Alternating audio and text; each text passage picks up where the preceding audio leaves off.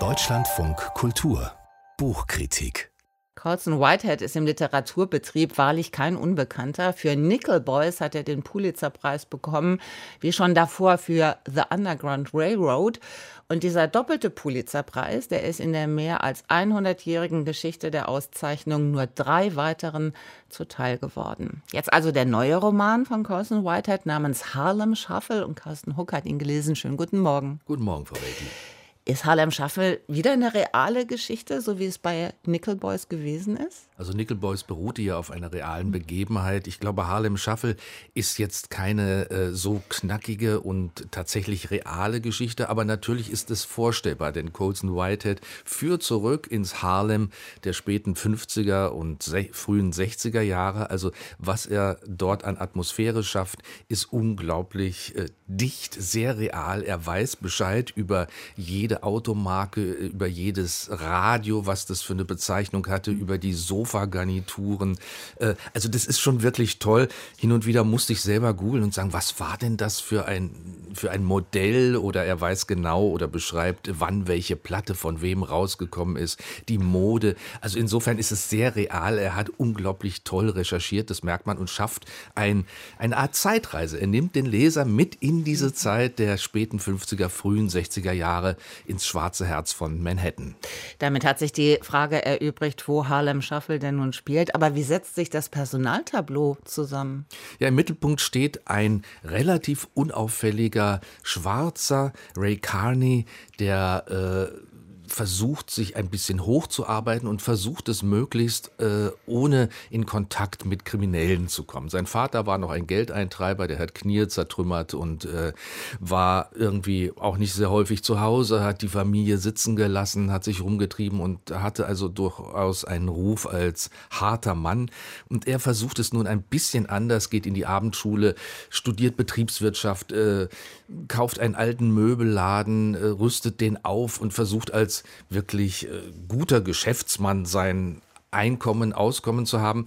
Aber natürlich ist das in Harlem dieser Tage äh, auch gar nicht möglich, dass man das nur so macht. Also er kommt natürlich in Kontakt auch über seinen Cousin Freddy mit den äh, Zuhältern, Geldeintreibern, Schutzgelderpressern und den Gangsterbossen, hält sich aber immer so ein bisschen am Rande, bis dann etwas passiert, wo quasi doch das äh, väterliche Erbe durchschlägt und also auch Ray Carney zu Mitteln greift, die nicht unbedingt äh, denen eines äh, seriösen Geschäftsmannes entsprechen. Ist Ihnen denn der Hauptprotagonist, dieser Ray Carney, trotzdem sympathisch gewesen? Das ist eine tolle Figur, weil er versucht wirklich eine Gratwanderung. Also er hat das Bestreben, hochzukommen, bürgerlich zu werden und muss natürlich gegen die Umstände auch arbeiten, versucht aber irgendwie moralisch zu sein, soweit es eben geht. Und äh, das ist die Spannung eigentlich. Wie weit geht das, wenn die Umstände so sind, dass man sich das eigentlich nicht erlauben kann?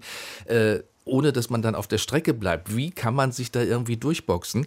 Und er schafft es. Und mein, meine schönste Szene ist, wie er es schafft, wirklich am Ende seinen Schwiegervater, der in einem Club ist, der ein äh, Steuerberater ist und zu der Oberschicht, der schwarzen Oberschicht gehört, äh, und er schafft es wirklich, den aus dem Club zu kicken, selber reinzukommen, nachdem der Vater, also dieser Schwiegervater ihn als Straßennigger mal bezeichnet hat. Man ist etwas Besseres, man fühlt sich besser.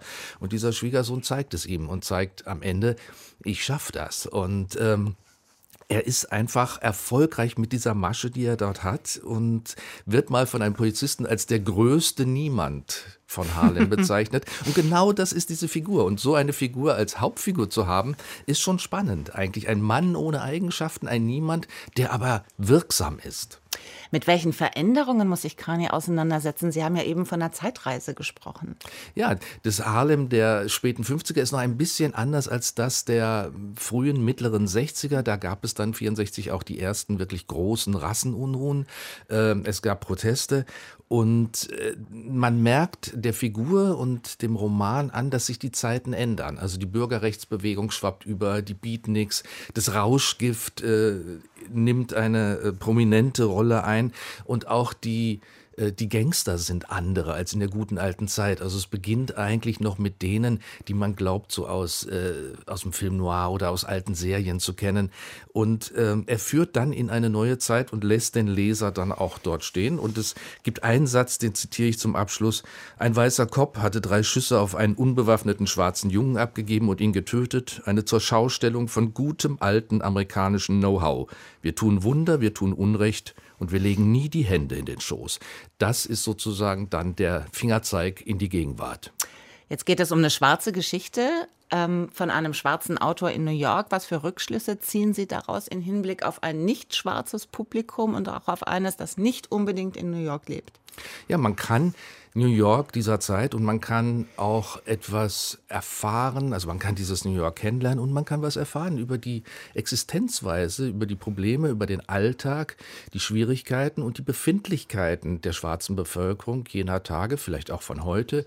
Man kann etwas darüber erfahren, man kann lernen und es ist sprachlich, vor allen Dingen in diesem Slang auch geschrieben. Also das heißt, man geht in eine andere Sprache rein. Man hat einen anderen Rhythmus und der Roman ist auch so geschrieben wie ein, wie ein Shuffle, also drei, drei Takte und das, das, das pulsiert. Und das ist schon auch für einen nicht schwarzen Leser eine sicherlich Bereicherung. Carsten Hook über Colson Whitehead und Harlem Shuffle, die Übersetzung von Nikolaus Stingel mit 380 Seiten, ist bei Hansa erschienen. Und wenn Sie das Buch kaufen wollen, müssen Sie dafür 25 Euro kalkulieren.